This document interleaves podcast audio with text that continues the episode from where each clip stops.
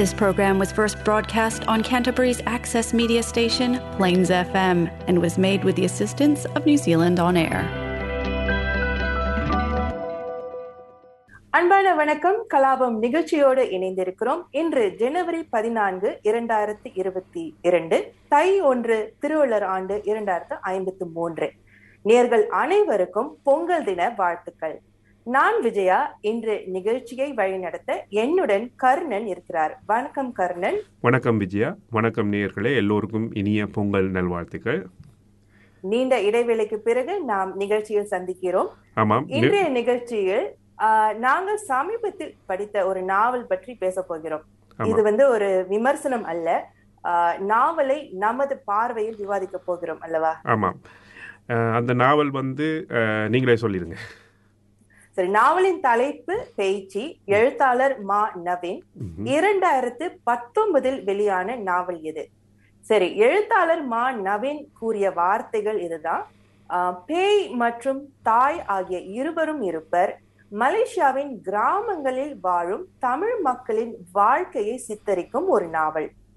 இதுதான் அவர் எழுதிய நாவலை பற்றி கூறிய சொற்கள். ஆமாம், நாங்கள் அந்த நாவலோடு சேர்ந்து எங்களுடைய சமூகம் பற்றியும் நாங்கள் உரையாட போகிறோம். கிட்டத்தட்ட எப்படின்னு சொன்னால், ஒரு மாணவன் ஒருத்தன் பசுவை பற்றி கட்டுரை ஒன்று ப்ரிப்பேர் பண்ணிட்டு போனார் எக்ஸாமில் எழுதுறதுக்கு. பார்த்தீங்கன்னு சொன்னால், அந்த எக்ஸாமில் கேட்ட கேள்வி பசுவை பற்றி கட்டுரை எழுதுக அப்படின்னு இல்லை, மரத்தை பற்றி கட்டுரை எழுதுக அப்படின்னு தான் கேட்டது.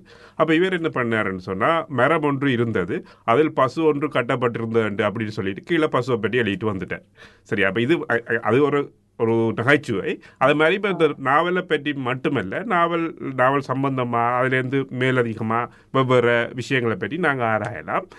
இது ஒரு விமர்சனம் அல்ல. எனக்கு விமர்சனம் என்ற ஒரு இதில் எனக்கு உடன்பாடு இல்லை. ஏன்னு சொன்னால், எல்லா புத்தகங்களும் எல்லாருக்கானவையும் அல்ல. சரியா, சில புத்தகங்கள் எனக்கு பிடிக்கலாம், சில புத்தகங்கள் எனக்குரியவே அல்ல. அதோட நான் ஒரு முழு நேர வாசகனும் இல்லை. இருந்துட்ட பாலும் புத்தகம் படிக்கிற ஒரு ஆள். அந்த புத்தகங்கள் லயன் காமிக்ஸ் என்ற சித்திர படக்கதைகளாகவும் இருக்கும், அம்புலி மாமாவாகவும் இருக்கும், சில நேரம் கல்கின்ற பொன்னியின் செல்வனாகவும் இருக்கும். அப்போ நான் ஒரு முழு நேர வாசகனும் அல்ல. எனக்கு இந்த எழுத்துக்களில் எனக்கு அவ்வளவாக பரிச்சயம். நான் ஒரு இலக்கியம் சம்பந்தமான ஆளும் அல்ல. அப்போ நான் ஒரு சாதாரணமான ஒரு ஆள். இப்போ இந்த புத்தகத்தை வாசித்ததால் நான் என்ன சொல்கிறேன், நான் என்னென்ன புரிஞ்சு கொண்டேன், நான் என்னுடைய கருத்துக்கள் என்னன்றதை நான் ஷேர் பண்ணலாம். இப்போ என்னுடைய பின்னணி வேறு, உங்களோட பின்னணி வேறு. அப்புறம் நாங்கள் ரெண்டு பேரும் இந்த நாவலை பற்றி என்ன நினைக்கிறோம்ன்றதை நாங்கள் பகிர்ந்து கொள்ளலாம். ஆமாம், இப்போ அவர் எழுத்தாளர் சொன்னபடி மலேசிய மக்களுடைய வாழ்க்கை மற்றும் இந்த புத்தகத்தில் அவர் சித்தரிக்கல, நிறைய சமூக பிரச்சனைகளை அவர் எடுத்து பேசியிருக்காரு. இப்ப நீங்க சொன்ன மாதிரி, நீங்க வளர்ந்த இடம் வேறு, இப்ப வசிக்கிற இடம் வேறு, நான் இப்ப வசிக்கிற இடம் வேறு. நிறைய விஷயங்கள் நம்மளால ரிலேட் பண்ண முடியுது. அதாவது நம்மட வாழ்க்கையில இந்த பிரச்சனைகள் நம்ம எதிர்நோக்கி இருப்போம். ஏன்னா தமிழ் மக்கள் அப்படின்னு சொன்னீங்கன்னா உலகத்துல எல்லா இடத்துலயும் தமிழ் மக்கள் இருக்காங்க. அதனால இந்த புத்தகத்துல அவர் சித்தரித்த சில பிரச்சனைகள், தமிழ் மக்கள் எதிர்நோக்கிய பிரச்சனைகள் நம்மளால புரிந்துக்க முடியுது. அதை இப்போ இந்த புத்தகம் எனக்கு எப்படி இதில் ஆர்வம் வந்துச்சுன்னு சொன்னால், முதல் நான் இந்த இன்டர்நெட்டில் பார்த்தேன், இந்த புத்தகம் மலேசிய அரசாங்கம் தடை செய்திருக்கேன். அதுதான் என்னுடைய முதலாவது ஒரு ஆர்வத்தை தூண்டின ஒரு விஷயம். என்ன அதில் இருக்குது, அப்படி தடை செய்கிறதுக்கு என்ன அதில் இருக்குது? அப்போ நான் எனக்கு இப்போ நான் நியூசிலாந்தில் வசிக்கிறதால எனக்கு உடனடியாக அந்த புத்தகத்தை பெற முடியலை. பார்த்திங்கன்னா இங்கே கிரைஸ்ட்சர்ச்சில் நியூசிலாந்து தமிழ் புத்தக மன்றம் அப்படின்னு சொல்லி ஆரம்பித்தாங்க. அவங்கள்ட்ட அந்த புத்தகம் இருந்துச்சு. ஸோ அவங்கள்ட்ட நான் அந்த புத்தகத்தை இரவல் வாங்கினேன். இரவல் வாங்கி அந்த புத்தகத்தை நான் படித்த ஒரு 4-5 மாதத்துக்கு முதல். ஸோ அப்படி தான் எனக்கு அந்த புத்தகம் கிடைச்சிச்சு. நீங்க அந்த புத்தகத்தை என்கிட்ட சொன்னனால இப்ப இங்க பாத்தீங்கன்னா சிங்கப்பூர்ல இந்த புத்தகம் தடை செய்யப்படவில்லை. காரணம் சிங்கப்பூர்ல எப்படின்னா அது என்னதான் எதிர்மாறான சில விஷயங்கள் எழுத்தாளர் எழுதினாலும் புரிந்துணர்வு தேவை, அவேர்னஸ் தேவை. அதுக்காக இந்த புத்தகத்தை சரளமா என்னால இரவல் வாங்க ரொம்ப சுலபமா இருந்துச்சு. ஆமா, நான் பார்த்தேன். இப்ப சிங்கப்பூர்ல அந்த தமிழ் புத்தக கடையில அந்த புத்தகம் இருக்கு. அதே மாதிரி நூலகத்திலயும் அந்த புத்தகம் இருக்கு. இப்போ உதாரணத்துக்கு உண்மையாக இந்த பார்த்தீங்கன்னு சொன்னால், இந்த தடைன்றது இந்த புத்தகத்தின் ரீச், அதாவது அந்த எல்லா இடமும் போய் சேர்ந்துருக்கு இந்த புத்தகம். அந்த விஷயம் அந்த வகையில் நான் உண்மையாக அந்த புத்தகத்தை வாசிக்க ஆரம்பித்தேன். ஆனால் அந்த அது தடை செய்ததுக்கு காரணம் நம்மளால் கண்டுபிடிக்க முடியல. ஆனால் அந்த தடை செய்ததுக்கு மலேசியால தடை செய்ததுக்கு காரணம் வந்து வேற ஒரு காரணம். அதாவது வந்து அந்த புத்தகத்தை எழுதின விதமோ அதுவோ இல்லை, வேற சில காரணங்களால வந்து அது தடை செய்யப்பட்டுச்சு. ஆனா அதை வந்து நேயர்கள் வந்து அவங்களே தேடி கண்டுபிடிச்சு அந்த காரணத்தை எழுத்தாளர் என்ன எழுதி இருக்கிறார் அப்படின்னு சொன்னா, அந்த புத்தகத்தை தடை செய்த அமைச்சிலேயோ அந்த அந்த அரச நிறுவனத்திலேயோ வந்து தமிழ் மொழியை புரிந்த அதிகாரிகள் ஒருத்தரும் இல்லை. அப்போ இது வந்து வேறு ஆட்கள் கொடுத்த ஒரு ரிப்போர்ட் அல்லது தகவல் அடிப்படையில் அவங்க தடை செஞ்சுருக்கிறாங்க. அப்போ இதில் வந்து நிறைய போட்டி அப்படியான வேறு வேறு விஷயங்கள் எல்லாம் இருக்குது. நமக்கு அது தேவையில்லை. நாம் அந்த புத்தகம் என்ன சொல்லுதுன்றதை பார்ப்போம். அதுக்கு முதல் இப்போ வந்து எனக்கு இந்த புத்தகம் வந்து மலேசியா தான் இந்த புத்தகத்தின் களம். அந்த இது வந்து இந்தியாவில் ஆரம்பித்தாலும் இந்தியாவிலிருந்து தோட்ட தொழிலுக்காக மலேசியாவுக்கு போகின்ற தமிழ் மக்களோட அந்த அந்த கதையும் வந்து மலேசியாவுக்கு பயணிக்குது. இப்போ என்ன பார்த்தீங்கன்னு சொன்னால், நீங்கள் இப்போ சிங்கப்பூரில் இருக்கிறதால மலேசியாவை நீங்கள் எல்லா இடமே அக்குவராக போய் வந்திருப்பீங்க. நான் வந்து சிங்கப்பூரில் கொஞ்ச நாள் வேலை செஞ்சுருக்கேன். அப்போ நான் வந்து 3-4 தரம் வந்து மலேசியாவுக்கு போயிருக்கேன். அப்போ நான் பார்த்த இடங்கள் வந்து ஜோஹோருக்கு போயிருக்கேன், கோலாலம்பூருக்கு போயிருக்கேன், அதே மாதிரி மலாக்கா வந்து பினாங்ல நடக்குது. பினாங்ல நடக்குது. பினாங் வந்து நீங்க பாத்தீங்கன்னா, அதாவது வந்து நினைக்கிறேன் ஒரு 2-3 ஆண்டுகளுக்கு முன்பு தான் நான் பினாங் போயிட்டு வந்தேன். மலேசியா பாத்தீங்கன்னா வந்து நிறைய இடங்கள் இருக்கு, நிறைய ஸ்டேட்ஸ், அதாவது 11 ஸ்டேட்ஸ் அங்க இருக்கு. அதுல சில இடங்கள் வந்து நவீனமா இருக்கும். இப்ப வந்து அவங்களுடைய தலைநகரம் பாத்தீங்கன்னா கோலாலம்பூர், அது நவீனமா இருக்கும். பினாங் வந்து இன்னும் சற்று அந்த அர்பன் ரூரல் மாதிரி இருக்கும். சோ அங்க வந்து இன்னும் காடுகள் இருக்கு. அதனால வந்து அவர் எழுதியது வந்து என்னால வந்து சுலபமா நான் புரிஞ்சுக்கிட்டேன். ஏன்னா நான் பார்த்திருக்கேன் என்னுடைய வாழ்க்கையில. ஆமா, அவர் அந்த காட்சிகளை விவரிக்கும் போது நான் என்னுடைய மலேசிய பயணங்களை கொண்டு நான் அதை வந்து என்ன உருவகப்படுத்தி கொள்ள முடிஞ்சுது என்னால. இப்ப வந்து பாத்தீங்கன்னா ஒரு திரைப்படம் என்று சொன்னா எங்களுக்கு அந்த என்ன சொல்றது எங்களுடைய வேலை சுலபம். அதே வந்து ஒரு காட்சியை வந்து கேமரா மூலமா காட்டுறாங்க. இங்க வந்து எழுத்தின் மூலமாக வந்து நாங்க அந்த காட்சியை வந்து எங்களோட மூளையில உருவகப்படுத்துறோம். என்னபடியா இந்த ரொம்ப அழகா எழுதியிருக்காங்க. ஏன்னா வந்து அந்த இடத்தை நம்மளால வந்து வாசித்து நம்ம காட்சியை வந்து காட்சியா அமைது அவ்வளவு அழகா வந்து அந்த எழுத்தாளர் எழுதியிருக்காரு அந்த நாவலை. அப்படிதான் நான் சொல்லுவேன், ஒரு திறமையான எழுத்தாளர். அப்ப அதை விட பாத்தீங்கன்னு சொன்னா, இப்ப எனக்கு அந்த 3 இடத்துக்கு தான் நான் போயிருக்கேன். என்னை விட அந்த பக்கெட் லிஸ்ட்ல இருக்கிறது வந்து பினாங்குக்கு போகணும்னு இருக்கு. என்ன சொன்னா, பினாங்கில வந்து இப்ப இப்ப இந்த தமிழர்கள் இங்க புலம்பெயர்ந்து வந்த மாதிரி இலங்கையிலிருந்தும் என்னுடைய சொந்தக்காரர் தான் மூதாதையர் வந்து மலேசியாவுக்கு போயிருக்காங்க. எனக்கு அவங்களோட இப்ப தொடர்பு இல்லை. அவங்க பினாங்கிலே இருக்கிறாங்க. அவங்களோட வழி வந்தவங்க வந்து பினாங்கிலே இருக்கிறாங்க. அப்ப எப்போ நான் அவங்கள போய் பார்க்கணுன்றதுக்காக நான் பினாங்கு போகணும்னு யோசிச்சிருக்கேன். அதே மாதிரி புஜாங் வலி அப்படின்னு கேள்விப்பட்டிருப்பீங்க, புஜாங் பள்ளத்தாக்கு. அது வந்து கெடால இருக்குன்னு நினைக்கிறேன், இடம் தெரியல, கடாரம். அதை தாண்டி போகணுமா இல்லை தெரியல. ஆனால் அது வந்து நிறைய தூரம் இருந்துச்சு சிங்கப்பூர்ல இருந்து பார்க்கும்போது. அப்போ என்னால் போக முடியல. அங்கே வந்து சோழர் கால ஆலயங்கள இடிபாடுகள் இருக்குன்னு சொல்லி அதை ஒரு யுனெஸ்கோவால் அங்கீகரிக்கப்பட்ட ஒரு பழமையான இடம். அப்போ அதையும் ஒருக்கா போய் பார்க்கணும் மலேசியாலன்றது என்னுடைய ஆவல். சரி, இப்போ நாங்கள் ஆரம்பத்துக்கு வருவோம். இப்போ நீங்கள் இந்த தலைப்பை பற்றி என்ன நினைக்கிறீங்க? தலைப்பு இப்போ நீங்க பாத்தீங்கன்னா தலைப்பு வந்து பேச்சு. நான் வந்து ஆரம்பத்துல வந்து தலைப்பு வந்து அவ்வளவா கவனிக்கல. நூலை படித்து ஒரு பாதி வழியில் வந்து மறுபடியும் வந்து தலைப்புக்கு வந்தேன். ஏன்னா வந்து இப்ப நீங்க பாத்தீங்கன்னா அது அவர் சொன்ன மாதிரி அதை வந்து அந்த பேச்சை வந்து 2ஆ பிரிக்கலாம். ஒண்ணு பேய், இன்னொன்னு வந்து தாய், 2ஆ பிரிக்கலாம். அதன் பிறகுதான் வந்து அந்த கதையோட ஏன் அந்த தலைப்பு அவர் கொடுத்தாரு அப்படின்னு வந்து எனக்கு புரிய வந்துச்சு. பாதி நாவல் படித்த பிறகு எனக்கு அந்த புரிந்துணர்வு வந்து. ஆமா, அதுல வந்து ஒரு பெண்ணுண்ட இரு முகங்கள் சொல்றாரு. அதுல உக்கிரமான ஒரு முகமும் இருக்கு, சாந்தமான ஒரு முகமும் இருக்கு. இப்ப பேச்சி என்றது வந்து இப்ப எங்க ஊர்ல எல்லாம் பாத்தீங்கன்னு சொன்னா பேச்சி அம்மன் கோயில்ன்றது வந்து எல்லா இடமே இருக்கிற ஒரு அம்மன் கோயில். அது உக்கிரமான ஒரு தெய்வம்னு சொல்லுவாங்க, பேச்சி அம்மன். பேச்சி என்றதுல இருக்கிற மரியாதை வந்து அதனுடைய ஆண்பாளுக்கு வர்றதில்லை. பேச்சு என்ற அந்த ஆண்பால் வந்து பேயன், சரியா? பேயன் என்று சொன்னால் இப்போ ஒரு ஆளை பார்த்து பேயன் அப்படின்னு சொன்னால் அது ஒரு தரக்குறைவான வார்த்தையாக தான் நாங்கள் பார்க்குறோம். ஆனால் பேச்சு என்றது ஒரு பேச்சு அம்மன் அப்படின்னு சொல்லிக்கு வந்து ஒரு உக்கிரமான தெய்வமாக அது பார்க்கப்படுது. அதே மாதிரி பார்த்தீங்கன்னு சொன்னால் இப்போ முத்து பேச்சு அப்படின்னு சொல்லி அந்த பேச்சியை வந்து பெண்களோட பெயர்லையும் சேர்த்து வைக்கிற பழக்கம் இருந்தது. இப்போ அது நவீன காலத்தில் இல்லை. ஆனால் பழைய காலங்களில் வந்து பார்த்திங்கன்னா அப்படி பேச்சுன்றது வந்து பெண்களோட பெயரில் சேர்த்து வைக்கிற பழக்கமும் இருக்குது. சரி, இப்போ நாங்கள் அந்த தலைப்பை பற்றி பார்த்துட்டோம். அடுத்ததாக நாவலுக்குள்ளே செல்லைக்கு முதல்ல ஒரு சின்ன ஒரு இடைவேளை ஒன்று எடுத்துக்கொள்ளலாம். ஒரு பாடல் ஒன்றை கேட்போம். இப்போ பார்த்தீங்கன்னா புதுசாக 2-3 நாள் தான் இந்த பாடல் வந்து எனக்கு திருப்பி மண்டைக்குள்ளே இந்த பாட்டு ஓடிட்டு இருக்கு. இப்போ காத்து வாக்கில் 2 காதல் அப்படின்னு சொல்லி ஒரு வரப்போகிற ஒரு திரைப்படத்தில் இருக்கிற பாட்டு. அதை எழுதியிருக்கிறவர் வந்து விக்னேஷ் சிவன். அவர் வந்து தன்னுடைய காதலியை நினைச்சு உருகி எழுதின மாதிரி ஒரு பாட்டு கேட்டோடனே எனக்கு பிடிச்சிருச்சு. ஆமாம் ஆமாம், அவங்க தான் அந்த படத்தில் நடிக்கிறாங்க. அந்த விஷுவல்ஸ் கூட நல்லா இருக்குது, யூடியூப்பில் போட்டிருக்காங்க. ஸோ அந்த பாடலை நாங்கள் கேட்டுட்டு தொடர்ந்து இந்த நாவலை பற்றி உரையாடலாம். நான் பிழை, நீ மழலை, எனக்குள் நீ இருந்தால் அது தவறே இல்லை. நீலை நான் பருவமழை, சிறு சிறு துளியாய் விழும் தருணம் இல்லை. ஆழியிலிருந்து அலசி இழுத்தேனே, அடைக்கலம் அமைக்க தகுந்தவன் தானே. அடி அழகா சிரிச்ச முதல் நான் நினைச்சா தோணும் இடமே. அடி அழகா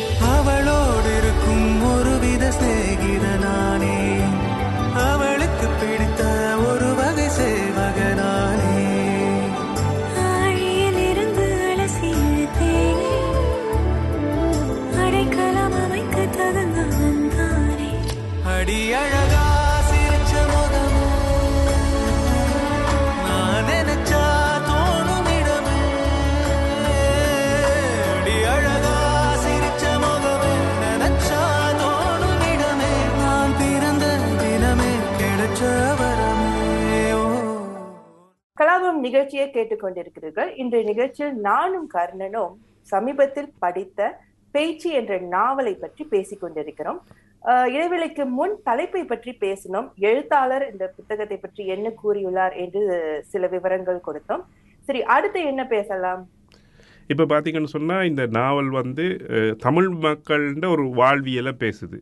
அது வந்து அதாவது இப்போ இந்தியாவிலிருந்து பிழைப்புக்காக வந்து மலேசியாவுக்கு வந்த தமிழ் மக்கள்கிட்ட வாழ்வியல், அந்த வாழ்வியல் அந்த ஒரு கதையை ஒட்டி இன்னொரு சமூகத்தில் என்னென்ன நடக்குதுன்றதையும் வந்து அந்த நாவல் வந்து பேசுது. அது கிட்டத்தட்ட பார்த்திங்கன்னு சொன்னால் இது ஒரு வரலாற்று என்ன சொல்கிறது, வரலாற்றையும் சேர்த்து பேசுகிற ஒரு நாவல். இதை படிக்கிறதன் மூலம் எங்களுக்கு வந்து ஓகே, மலேசியாவில் இந்த காலத்தில் தமிழ் மக்கள்கிட்ட வாழ்க்கையில் இப்படியான போக்குகள் இருந்தது. உதாரணத்துக்கு பார்த்திங்கன்னு சொன்னால் அவர் தென்னிந்திய திரைப்படங்கள் அங்கே திரைப்படம் திரையிடுறதை பற்றி சொல்லியிருப்பார். அதே இது வந்து ஸ்ரீலங்காவிலேயும் அந்த போக்கு இருந்தது. என்னதான் வெளிநாட்டுக்கு தமிழர்கள் வந்தாலும் அவர்கள் தமக்கென்று சொல்லி ஒரு சினிமாவை வந்து இலங்கையிலேயோ மலேசியாவிலேயோ பெரிதாக வந்து இன்னும் ஸ்தாபிக்கவில்லை. அப்போ எங்களுடைய திரைப்படங்கள் அந்த பொழுதுபோக்கு அம்சங்கள் எல்லாமே வந்து தென்னிந்தியா தான் சார்ந்திருக்கு. இப்போ நாங்கள் போட்ட திரைப்பட பாடலும் கூட அவருடைய கதை வந்து 1940 50களிலிருந்து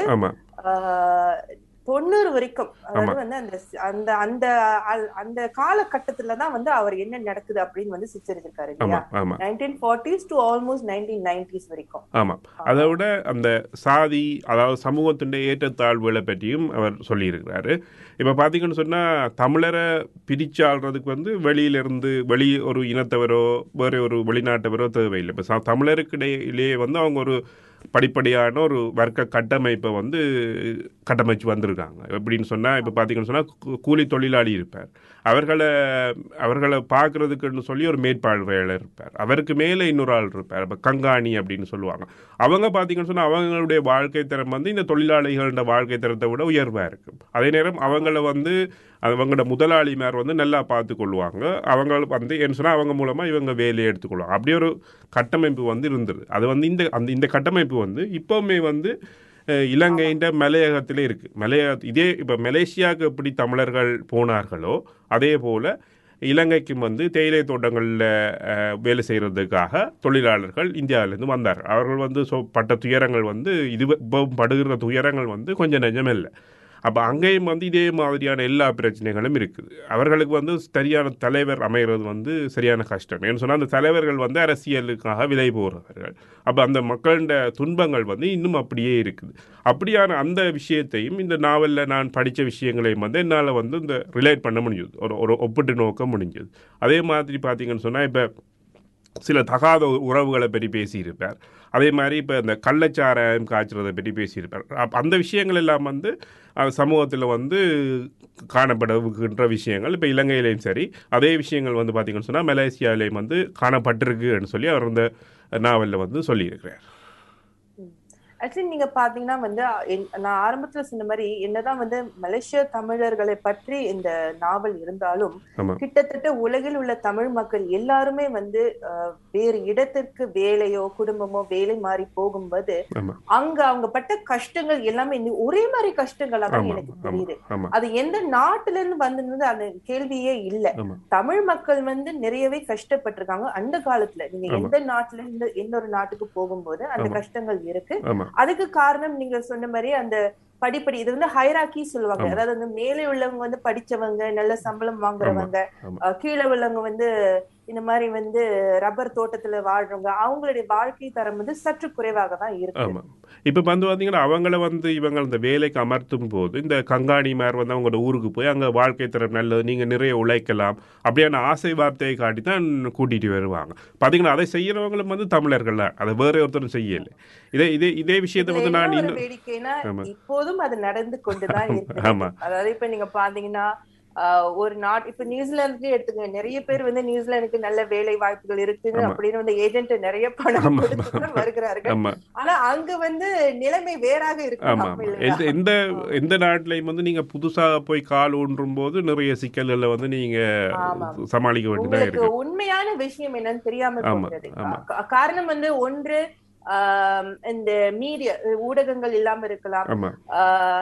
நம்ம வந்து இப்ப பாத்தீங்கன்னா வந்து நமக்கு தெரிந்த விஷயங்கள் ஒருத்தர் நம்மகிட்ட சொல்ற விஷயங்களை பொறுத்துதான் வந்து நாம வந்து சரி இப்படின்னு ஒரு முடிவு எடுக்கிறோம். ஆனா அவர் நல்லவரா கெட்டவரா, தமிழர் சில நேரத்தில் தமிழர்களுக்கு உதவி செய்யாமல் போகிறார்கள். அதுதான் பெரிய பிரச்சனை. இதுலயும் பாத்தீங்கன்னு சொன்னா இன்னொரு விஷயத்தை நான் சொல்ல விரும்புறேன்.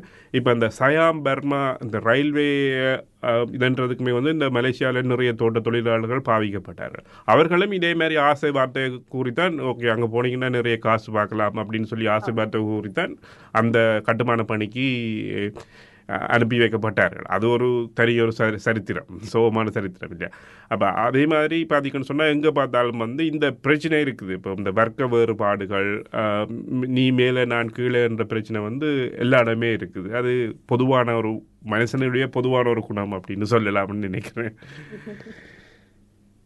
அதை விட பார்த்திங்கன்னு சொன்னால் இப்போ இந்த பேச்சுன்றது ஒரு தெய்வம் அப்படின்னு சொன்னது தானே, அது வந்து ஒரு சிறு தெய்வம் அப்படின்னு சொல்லலாம். இப்போ இப்போ வந்து இப்போ இந்த நாங்கள் வந்து சைவ மதம் என்றது சைவம்ன்றது வேறு, இப்போ இந்து மதம்ன்றது வந்து ஒரு தாய் மதம், அது அதில் ஒரு பாட்டு தான் வந்து இந்த சைவம் அப்படின்னு சொல்லலாம். பார்த்திங்கன்னு சொன்னால் இப்போ தமிழகத்தில் வந்து பார்த்திங்கன்னா பௌத்தம், சைவம் அப்படி நிறைய மதங்கள் ஒவ்வொரு காலத்தில் இருந்திருக்கு.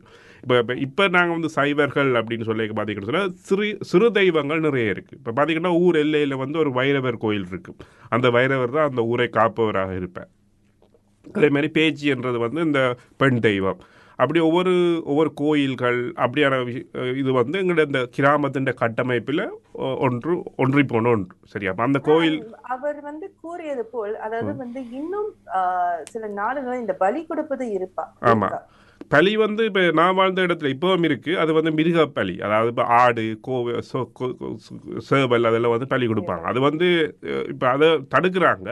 இப்போ அந்த மிருகவதைக்கு என்ன சொல்கிற எதிரான அமைப்புகள் வந்து தடுக்கிறாங்க. ஆனாலும் வந்து இப்போ ஒரு சைவர் அந்த எங்களை மத வழக்கமாக நான் சொல்கிறோம், அது வந்து ஒரு வழக்கம் தெரியும், அது எங்களுடைய பாரம்பரியம், அதை விட்டு கொடுக்க முடியாதுன்னு சொல்லி வாதிடுறவங்களும் இருக்கிறாங்க. ஆனால் இப்போ அப்படின்னு சொன்னால் இப்போ கோயிலில் வெட்டுறதை தடுக்கிறேன் அப்படின்னு சொல்லி கிளம்புற மிருகவதை அமைப்புகள் வந்து பார்த்திங்கன்னு சொன்னால் இப்போ இறைச்சிக்காக வெட்டுற முழுக்களையுமே எல்லாத்தையுமே தடுக்கணும் அப்படின்னு சொன்னால். ஆமாம் வழிபாடுக்கு ஒன்றும் நம்மளுடைய ஆமாம் ஆமாம் அந்த வழிபாட்டுக்கு வெட்டப்படுகின்ற ஆடு வந்து கடைசி மட்டும் வீடாக போகிறதில்ல, அது வந்து இறைச்சிக்கு தான் பாவிக்கிறாங்க. அப்போ அதில் வந்து சில பேருக்கு மாற்று கருத்துக்கள் இருக்கலாம். ஆனால் அது ஒரு பண்டைய தமிழர்கள்ன்ற ஒரு வழிபாட்டு முறை, இந்த வேள்வி பலியிடல்ன்றது வழிபாட்டு முறை. ஆனால் ஆரம்ப காலங்களில் வந்து அது ஒரு வேறொரு வடிவத்தில் இருந்திருக்கான்னு சொல்கிறாங்க. இப்போ புத்தகங்கள்லாம் படிச்சுக்க, இப்போ நர பலின்னு சொல்லுவாங்க, அது மனிதர்களையே பலியிடுறதும் இருந்திருக்கு. அப்போ அது வேறு விஷயம். அப்போ இந்த சொல்லுங்கள், இப்போ இந்த இதில் வந்து நான் சொல்ல வந்த விஷயம் என்னென்னு சொன்னால், இப்போ நான் மலேசியாவுக்கு போகும்போது நான் ஒருப்புறம் வந்து சிங்கப்பூர்லேருந்து ட்ரெயினில் போனேன். சரியா, அந்த அதாவது இப்போ பிரிட்டிஷ் ஆரம்பித்த அந்த ரயில்வே அதன் மூலமாக போனேன். சரியா, அது அதே மாதிரியான ரயில்வே சிஸ்டம் வந்து இலங்கையிலேயும் இருக்குது. சரியா, அப்போ அதே ஒரு அனுபவத்தை பெறுவோம் அப்படின்றதுக்காக வந்து நான் ட்ரெயினில் போனேன். அப்போ நான் வந்து பார்த்த விஷயம் என்னென்னு சொன்னால், இப்போ பார்த்திங்கன்னு சொன்னால் ஒவ்வொரு ஸ்டேஷனில் நிற்கும் போதும் அந்த ட்ரெயின் அதுக்கு பக்கத்தில் வந்து ஒரு கோயில் இருக்கும். சரியா, பெரும்பாலும் எல்லா ஸ்டேஷனுக்கு பக்கத்துலேயுமே வந்து ஒரு கோயில் இருக்கும், ஒரு சின்ன அட்லீஸ்ட் ஒரு சின்ன கோயிலாவது அங்கே இருக்குது.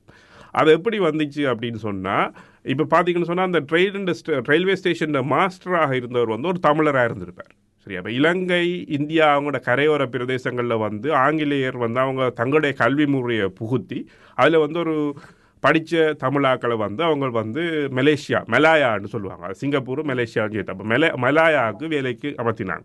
அப்போ அரச பணியாளர்களாக இருந்தவர்கள் வந்து முக்கால்வாசி பேர் வந்து தமிழர்கள்.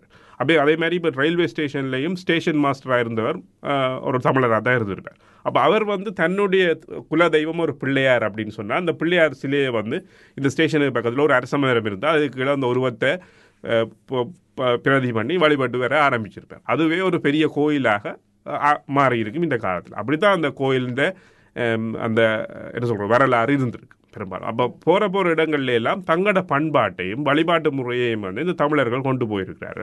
அதே மாதிரி தான் இந்த தெய்வத்தையும் பார்த்திங்கன்னு சொன்னால், இந்த நாவலில் வந்து அந்த அம்மன் சிலை, அந்த மருத்துவர், அவரை பற்றினால தங்களுடைய பண்பாட்டை அங்கேயும் கொண்டு போய் இப்போவும் வச்சுருக்காங்க. ஏன்னா இப்போ கடைசியாக அந்த நாவலோட கடைசியாக பார்த்திங்கன்னு சொன்னால் அந்த அவங்க போவாங்க திருப்பி அதே இடத்துக்கு, அதே கோயிலுக்கு போவாங்க. ஆனால் அந்த கோயில் இன்னும் அங்கேயே இருக்கும் இல்லையா? ஆமாம் ஆமாம் ஆமாம். இது வந்து நீங்க இப்ப நான் வந்து மலேசியால வந்து அவ்வளவா வந்து கோயில் பார்த்திருக்கேன், ஆனா இந்த ரயில் எடுத்து போனதில்லை. அதனால நீங்கள் பட்ட அந்த அனுபவம் வந்து எனக்கு இல்லை. ஆனா சிங்கப்பூர்ல வந்து அதாவது ஆரம்ப காலத்துல 1980 பாத்தீங்கன்னா வந்து இந்த மாதிரிதான், அதாவது ஒரு சிலை இருக்கும், ஒரு கடவுளுடைய சிலை வந்து ஒரு மரத்துக்கு அடியில இருக்கும். அது எங்க இருந்து வந்ததுன்னு தெரியாது. ஆனால் பிறகு வந்து அதை வந்து அப்புறப்படுத்தி விட்டு அங்கதான் வந்து அவங்க கோயில் கட்டிட்டு வருவாங்க. இப்ப பாத்தீங்கன்னா சிங்கப்பூர்ல வந்து காடுகள் இல்ல, கிராமங்கள் இல்ல, ரொம்ப நவீனமா போயிட்டு. ஆனா எந்தெந்த இடத்துல கோயில்கள் கட்டியிருக்கோ அந்த இடம் வந்து கிராமமா இருந்து யாரோ ஒருத்தர் வந்து அங்க வந்து வழிபாடு செஞ்சுட்டு இருந்தாங்க. அப்படிதான் வந்து நம்மளுடைய வரலாறு நம்ம சொல்லி கொடுக்குது. இந்த கோயில்கள் பார்த்திங்கன்னு சொன்னால் எங்களுடைய வரலாற்றை வந்து அங்கே தெரிஞ்சு கொள்ளலாம். இந்த கோயில் எப்போ தொடங்கினதுன்னு பார்த்திங்கன்னு சொன்னால் அதுக்கு ஒரு வரலாறு இருக்கும். 50 வருஷத்துக்கு முதல் இவங்க இந்த கோயிலை வச்சு இப்படி பூசை பண்ணாங்க அப்படியான வரலாறுகள் பெரும்பாலும் எல்லா கோயில்லையும் இருக்குது.